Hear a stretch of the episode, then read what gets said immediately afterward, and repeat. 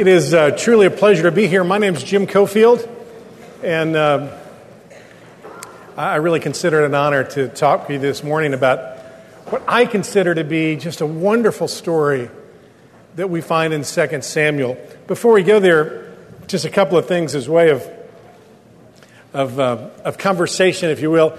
You never know how this goes, how this is going to go when you're with a, a congregation that you don't know very well, though I hear wonderful stories about you from Jeff, and there's also people here that I, I would consider friends and colleagues that I really get a, get a chance to know a little bit about Orangewood from.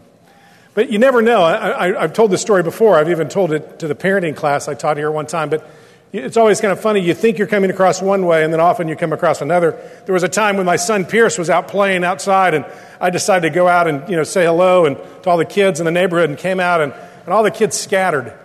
They all went away, and I said, Pierce, what's the deal? I mean, you know, what, what's, what's the deal? Why'd they all go away? And I'm thinking, well, because you represent Christ, uh, you are the, you know, but, and he said, well, Dad, you're, you're big and you have that beard, and it looks like you've been drinking all day. so you think you're going to come across one way, and in fact, you're coming across a completely different way. Um, this morning, there's so many reasons for us to look at this passage. We're gonna, I, I have just a privilege to speak with you for, for two weeks. And in these two weeks, we're going to look at an Old Testament passage this week, a New, a New Testament passage next week, and we're going to look at some of the same ideas. The way that you see yourself and the way you think God sees you, the way you see God and the way God sees you, those four issues will determine how you live your life. I was watching a young man play tennis just yesterday, and he was, he was playing a, someone who was, was probably a little bit better than him. But he could hold his own. But you could tell he started to feel like, I can't do this, I can't pull it off. And sure enough, the way he saw himself determined so much of how he ended up playing out the rest of that time. And we're going to look at some stories in, in the Old Testament this week, New Testament next week, that talks about this the, the incredible importance of understanding who God really is and how he really sees you and understanding your identity in Him and understanding who you are in Him. Because you will be faithful to the images that you carry of yourself. You'll be faithful to the way you see yourself. And part of the idea of having a, being a new creature as a Christian is seeing yourself the way God sees you as opposed to the way you might have seen yourself. Now, what we're going to look at in just a few minutes is a story war and all of us at some level are in a story war. You're going to hear the story of Mephibosheth. Mephibosheth is found in 2 Samuel, and it's really a pretty obscure. Uh, if, if you look at about 27 verses, you'll pretty much get all of Mephibosheth. In five different places in 2 Samuel, you'll get everything you need to know about Mephibosheth. But it's an amazing story. And we'll look at that story together and, it's a story war. And what I mean by that is if you stop Mephibosheth in the beginning of the story or in the, even in the middle of the story, he would say his story is about abandonment, a king that can't be trusted, living a, a life, obscure life as a crippled person that doesn't get a, didn't get a break. And that would be the story he would tell of his life, at least till some point. But God was telling a different story with Mephibosheth. Much like our own lives, many of us think our story is about struggle or failure or God is telling a different story. And there's a story that a story war going on to see whether or not you ultimately believe the story he's telling with your life or the story that you're falsely living out with your life. And we're going to find that in the middle of this great passage in 2 Samuel. So that's kind of, that's kind of what we're going to do today and what we're going to look through. Um, and I, I think you'll find this to be absolutely just rich, rich material. So if we could, if we could pray together first, because I'm a little nervous. If we could pray together, because it's not about me at all, uh, then I'd like us to look at this passage together. Let's pray. Dear Heavenly Father, as we look at this passage together, would you leave no stone unturned in us? Would you disrupt us today? Would you entice us today? Disrupt us from the false ways that we live and think. Entice us with your grace and your mercy. Entice us with your person. Entice us with a different way of living. So, Father, disrupt and entice this day. Use this time. There's no one here by accident. We've all been brought here together for this time. Now, change us, meet us, teach us. We ask in the powerful name of your Son, Jesus Christ. Amen. Well, the passage we're going to look at is in 2 Samuel 9, and it's the story of Mephibosheth. It really doesn't start here, though. You may just want to mark 2 Samuel 4. 2 Samuel 4 is where we first meet Mephibosheth. He is the son of Jonathan. And when, and when Jonathan and Saul are killed, there's panic. What is this new King David going to do with all of us? Because what would have been normal of the time would be when a new king takes over, you clear house. And so everybody was afraid what would this king do? And they'd been told probably negative things about, about King David and what he might do. And so they ran in fear. And the nurse in charge of Mephibosheth, he's five years old, picks him up and they flee. As they're running, she drops him and he becomes crippled in both legs. So we have the story at the beginning of this passage is a story of a man, of a young boy running from what they thought was an evil king, and he gets crippled in both feet. You got the story so far? Now, let's pick it back up in 2 Samuel 9. David asked, first verse, David asked, Is there anyone less still left in the house of Saul to whom I can show kindness for Jonathan's sake? There was a servant in Saul's household named Ziba. He called him to appear before David, and the king said, Are you Ziba? Your servant, he replied. The king asked, Is there no one still left in the house of Saul whom I can show God's kindness? Ziba answered the king, There is still a son of Jonathan. He's crippled in both feet.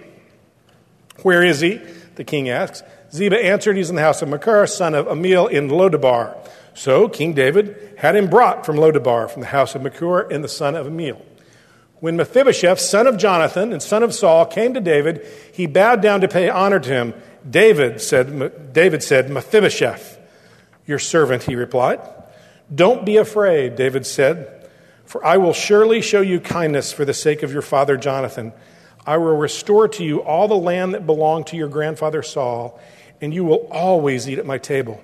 Mephibosheth bowed down and said, What is it? What is your servant that you should notice a dead dog like me? Then the king summoned Ziba, Saul's servant, and said to him, I, I have given your master's grandson everything that belonged to Saul and his family. You and your sons and your servants are to farm the land for him, bring in, bring in the crops, so that your master's grandson may be provided for. And Mephibosheth, grandson of your, ma- of, of your master, will always eat at my table. Now Ziba had 15 sons and 20 servants. Then Ziba said to the king, Your servant will do whatever my lord the king commands his servant to do.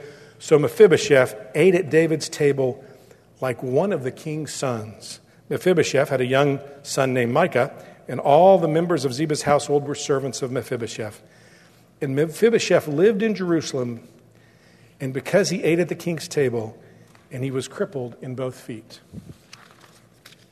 Now, we're going to look at some other passages in a few minutes, but let's just, let's just talk about this story up till this point. Now,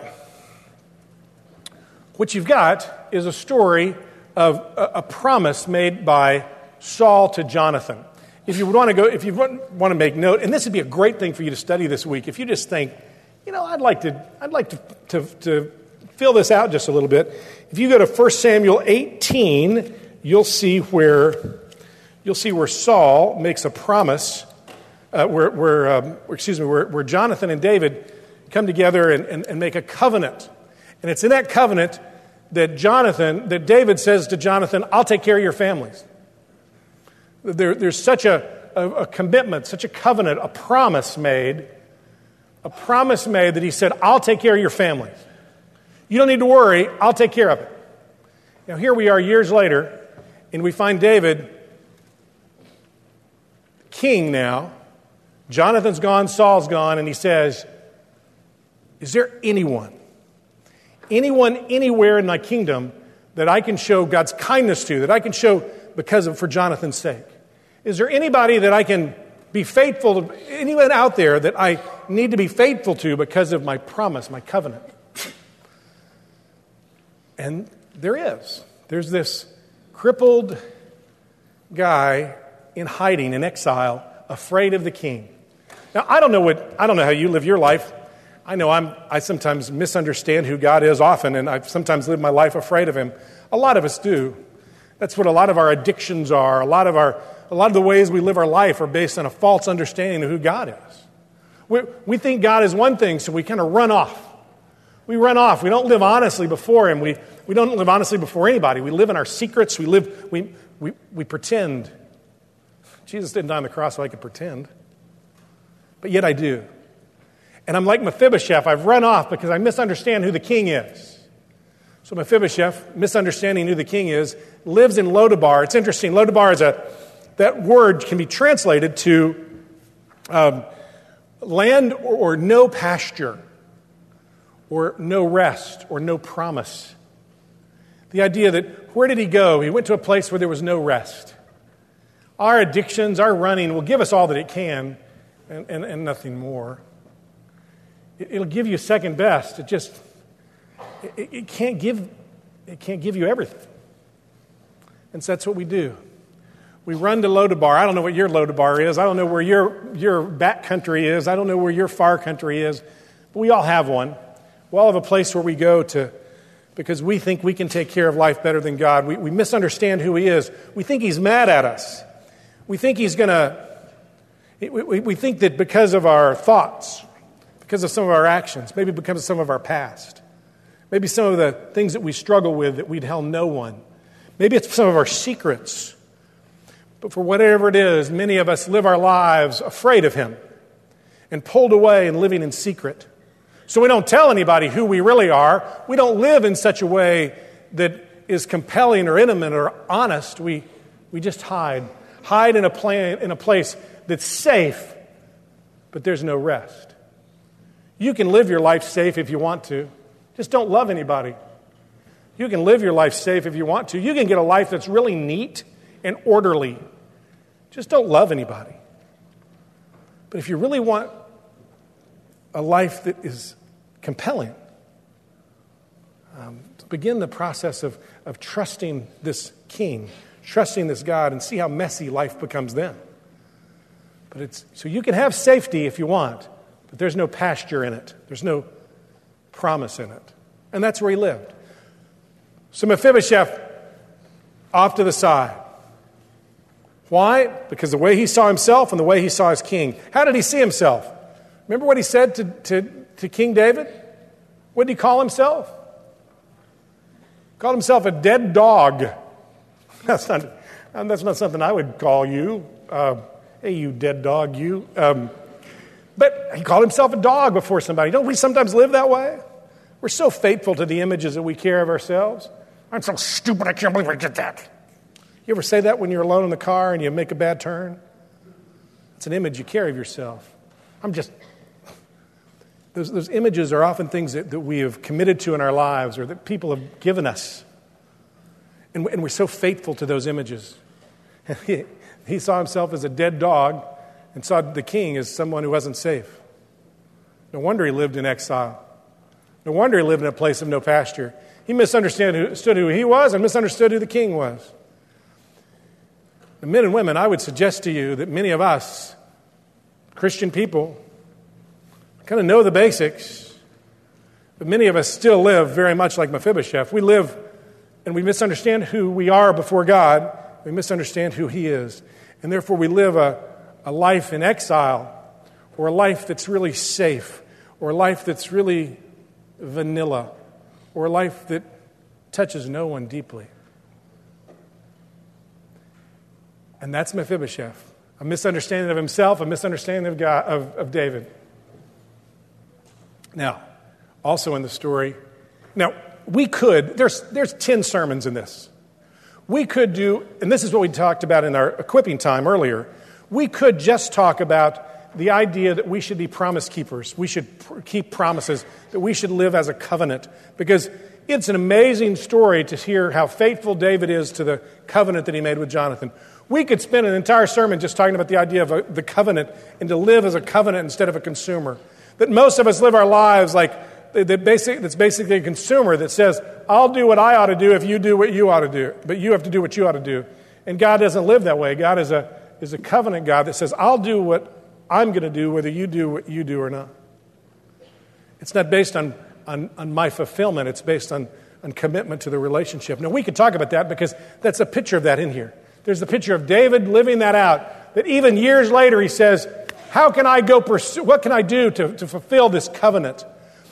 Please note that David got, could get nothing from Mephibosheth. There was no benefit for him. This is a crippled guy that couldn't go work and couldn't be in the army, couldn't go work in the field. The only reason he would pursue him is because of the covenant that he had made, the commitment that he made. So we could end today and just say, wow, let's look at the, let's look at the idea of the value of the covenant or the value of a promise. And that would be a sermon in itself, and it would come straight from the text. So, and, and we would leave here saying, let's be people who keep our promises. Let's live the way God does in covenant. And that would be a, that would be a, a valid point. But I think you'd miss something that's, that's oh, just so exciting in this passage. Most, most theologians will tell you that, since I'm not a theologian, this is what they tell me too. Um, would tell you that, that, that scattered, peppered throughout the Old Testament, God has woven history, has, has, has woven history like a tapestry to show pictures and images of himself. Now, none of these pictures are perfect. Moses isn't a perfect picture of Christ because he's Moses. Abraham's not the perfect picture of Christ and Christ's work of redemption because it's Abraham. And David clearly is not a perfect picture of, of Christ because of David. As a matter of fact, in 2 Samuel, the larger picture is a picture of the kind of the rise and fall of David in this, in this whole, in the, in the whole larger picture of 2 Samuel. And, that, and, and you're beginning to see David make some poor judgment in, uh, in, in some of the ways he acts. However, there's a great picture of Christ's work when we think of, when we think of this story of Mephibosheth. We think of, if you would, if you would imagine, if you will, that this is one of those pictures where where it, it's, it's historically true, it is accurate that, there, that David and Mephibosheth, and he sought out Mephibosheth, but it's also allegorically true. It's also a picture of, of the redemptive work of God, and that there's a, there's, there's, this, there's a picture here for us to see that will remind us about, not just about David, but about our relationship with God. Does that make sense? Now, what are some things we can learn as we look at what can we learn about the king from this story? Well, first of all, notice that the king is in, incredibly generous. Um, notice the generosity of King David. He doesn't just say, Come on along, you can hang out here at the house. He restores him. The restorative nature of, of, of the way that David deals with Mephibosheth. Do you realize that we have a restorative God?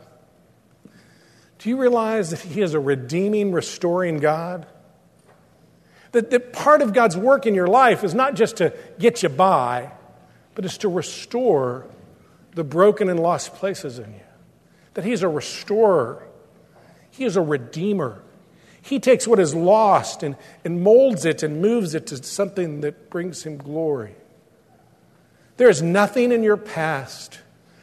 There is nothing in your past there is nothing in your past that is not redeemable by our God. And you find David. He's a restorative king. He restores Mephibosheth. Now, that foreshadows us to our God. And he is a restoring, redemptive God. Next, notice what a pursuing God he is. A pursuing King David is. David pursues Mephibosheth. He doesn't just wait and say, you know, when you get a chance, I'm going to send out a notice. I'll send out an email, a text message, and, uh, and if anybody gets it, tell them to come on down to the kingdom and uh, we'll sit around and chat. He, he seeks him out, he brings him in. Our God is a pursuing God. David is a pursuing king.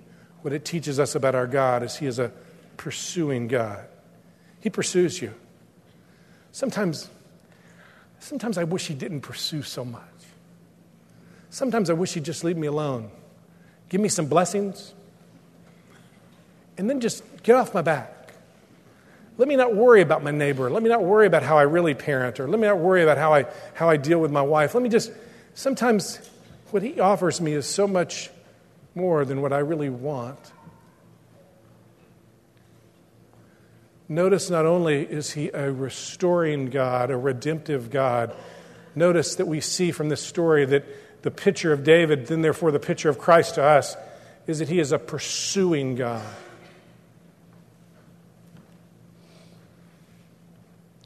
Also, notice he's an extravagant, extravagant king. Over the top. Part of our problem isn't that we think too, we, we dream too much or we think too much. It's that we just settle for too little. That's why, that's why pornography works. It's not because we want too much of something, it's because we'll settle for something that doesn't really isn't really even real to try to get it to satisfy our soul. It's not that you want too much, you just settle for too little. With an extravagant God who pursues and restores, is gracious. And I'd much rather settle for a God who just gives me what I want, leaves me alone. Wow. What a sad place to be when you're offered a place at the table and instead you find yourself wanting instead to be a servant. So we could end, the, we could end our sermon now. And many of you are saying, please do. Some of you are saying, he's already told us he could have er, ended the sermon twice. Don't make us listen anymore if you could have ended the sermon already. We could end the sermon now and just go home and say, wow, what a picture we've been given of our God as we look at this.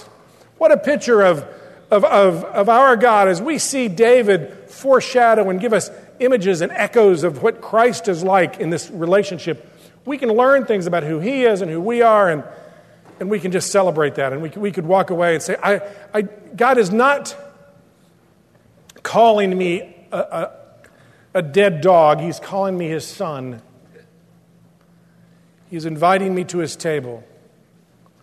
And, we could, and, and that's what we could camp on. Oh, please note the way that Mephibosheth is not just given a place in the castle or a place in the kingdom, he's given a place at the very table as a son. He is treated as his very own son. I think the intimacy of the gospel scares us. I think if we really kind of believed all this, and we don't, we believe about 20% of it. I just made that number up. I don't really know what percentage we believe. But if we really, the, the, the, level of intimacy that's invited, that David would say to Mephibosheth, not just, okay, I found you, you're in the woods, come on out of the woods. You're not be in the woods anymore, you're not be in exile. That'd be good, we'd all be happy with that. But he says, I'm going to invite you to sit at my table, and you will be you will be, you'll have everything at my table. I will treat you as my son. Wow. You know, one of the universal issues is do you belong or not? A conversation with someone the other day, and they just felt, they just recommend, I just don't feel like I belong. I don't think, you know, I don't know, I don't, I don't feel I belong anywhere. Do you understand that you, if you know Him, you belong? That, that one of those universal questions of the soul has been settled? You belong? Huh. You belong to Him. Mephibosheth now is no longer in exile, no longer a dead dog, no longer just a crippled. He's now a chosen child a chosen son who sits and eats at the table. And we get in there, and there'd be a lot, that, that would be great. But I just want to add one last bit to this story that is just, that is just fascinating to me. And that's the interplay between Ziba, Mephibosheth, and David. Because for me, as I look at this passage, I find myself understanding Ziba much more than I understand Mephibosheth. Now, you remember Ziba. Ziba's the servant. Now, Ziba's kind of feeling a little bad because David didn't really even know who he was. Remember at the beginning, he said, and he said, Yes, I'm your servant. So, so it's not like he's the favorite servant. It's not like David knew all about him. Mephibosheth comes in and David says, Ziba, take care of him. Now, here's the problem a lot of times. Most of us kind of give our lives to Christ with this idea of, God, I'll do this, and then in, in exchange, you make my life good. And, and, and God is saying, is, is that all you want? That's not what He's promising. He's not promising that your life will not have struggle. He's promising you'll sit at His table. He's promising He'll be with you always. Because the drama then takes off in this story. The story doesn't end at the end of this chapter. I mean, a lot of times, a lot of sermons on this end on this right here because it's, it's a great place to end. But the story continues, and the story becomes intriguing, and the story has betrayal, and, and, and it's an amazing story. And if you understand what takes place next, I think it'll, it'll teach us quite a bit. Here's what happens next. If you go to if you go to 2 Samuel 16, what you'll find in, in verses 1 through 4, what you find there is that, is that David is out in battle, and Ziba goes out and brings him all sorts of stuff. He brings him food for the soldiers. He brings them donkeys for them to walk on. I mean, to, not, they don't, didn't walk on the donkeys, they rode on the donkeys. Um, and so he brings all these supplies to him. And then basically David says, Hey, what's the deal with Mephibosheth? Where is he? And, and this is kind of my translation of it direct, directly from the original text. Mephibosheth, he's a no show. I'm out here bringing this stuff to you. And, and so there's, there's, the, there's the moment. Now, David uh, just takes, takes Ziba at his word. See, Ziba's a servant, not a son. And let me tell you what servants do servants are always trying to cut a deal, they serve God for what they think they're going to get out of it. What am I going to get? What am I going to get? Always cutting a deal. You ever in a relationship with somebody who's always trying to get an angle on you? Always trying to sell you something, do something, get something from you. That's the servant. Servant mentality is Ziba. Ziba goes to David and he, and he kind of hits a home run. He leaves Mephibosheth back at, the, back at the house. He goes out, he helps, he gets points, and basically says to David, I don't know, that Mephibosheth, what can you do with him? But here I am being your faithful servant. And so David, not knowing the whole story at that point, says, I'm giving you, I'm giving you everything that belongs to him. Now, he keeps his word. He's going to be able to stay at the table, but he loses the land and all that sort of stuff. So Ziba goes, Yes, I have manipulated my king to get what I want. I have made my king do what I want him to do. I got it covered.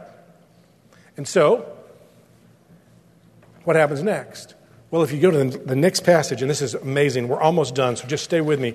In chapter 19, 24 through 30, you find that uh, Mephibosheth, David comes back.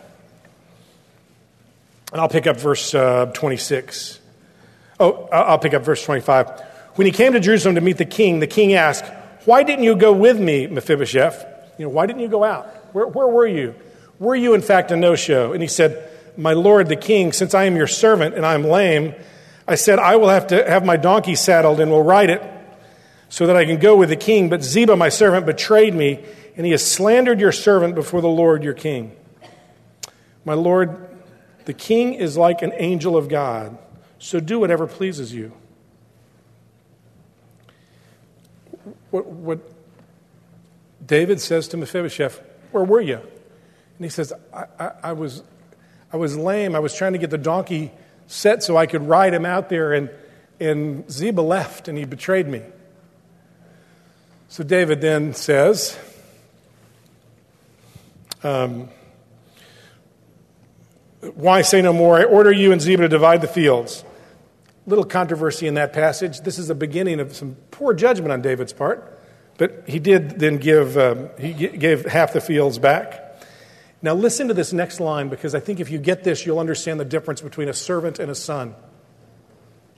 Mephibosheth said to the king, Lord, let him take everything, now that the Lord, the king, has arrived home safely. At the end of the day, the servant's just in it for what they can get. At the end of the day, the servant says, I want my stuff. At the end of the day, the son says, Forget the stuff. My king's home. Forget the stuff. My king is home. You can have the stuff. When I, when I read that passage and I, and I see the shift from a man trembling in a place with no pasture to a place, to a, to a man saying to the king, I don't care about the blessings I just care about you, my king. It blows me out of the water. I so much more want to be a servant because I can control it if I'm a servant. I can set the agenda. And at the end of the day, I'll figure out a way to get blessings.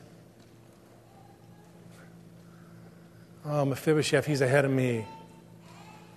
Crippled Mephibosheth, he's ahead of me because he's realized it's not about blessings, it's about belonging at the table, it's about knowing the King as your Father.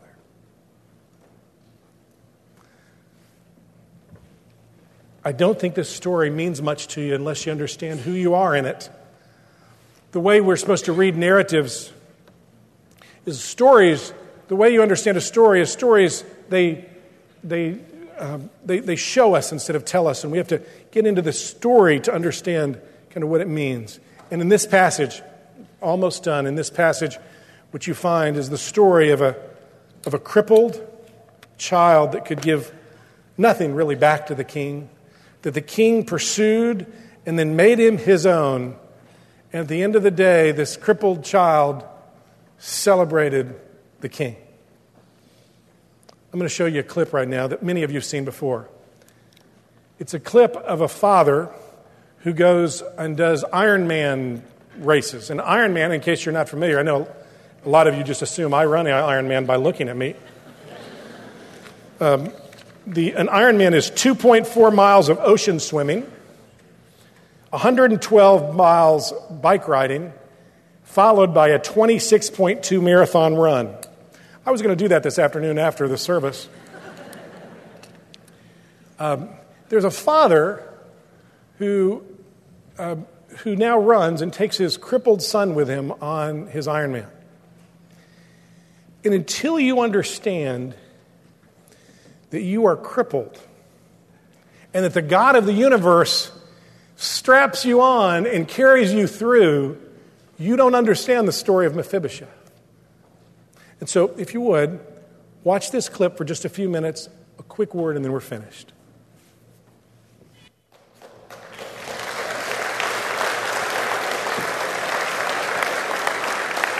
Son or servant? Who are you?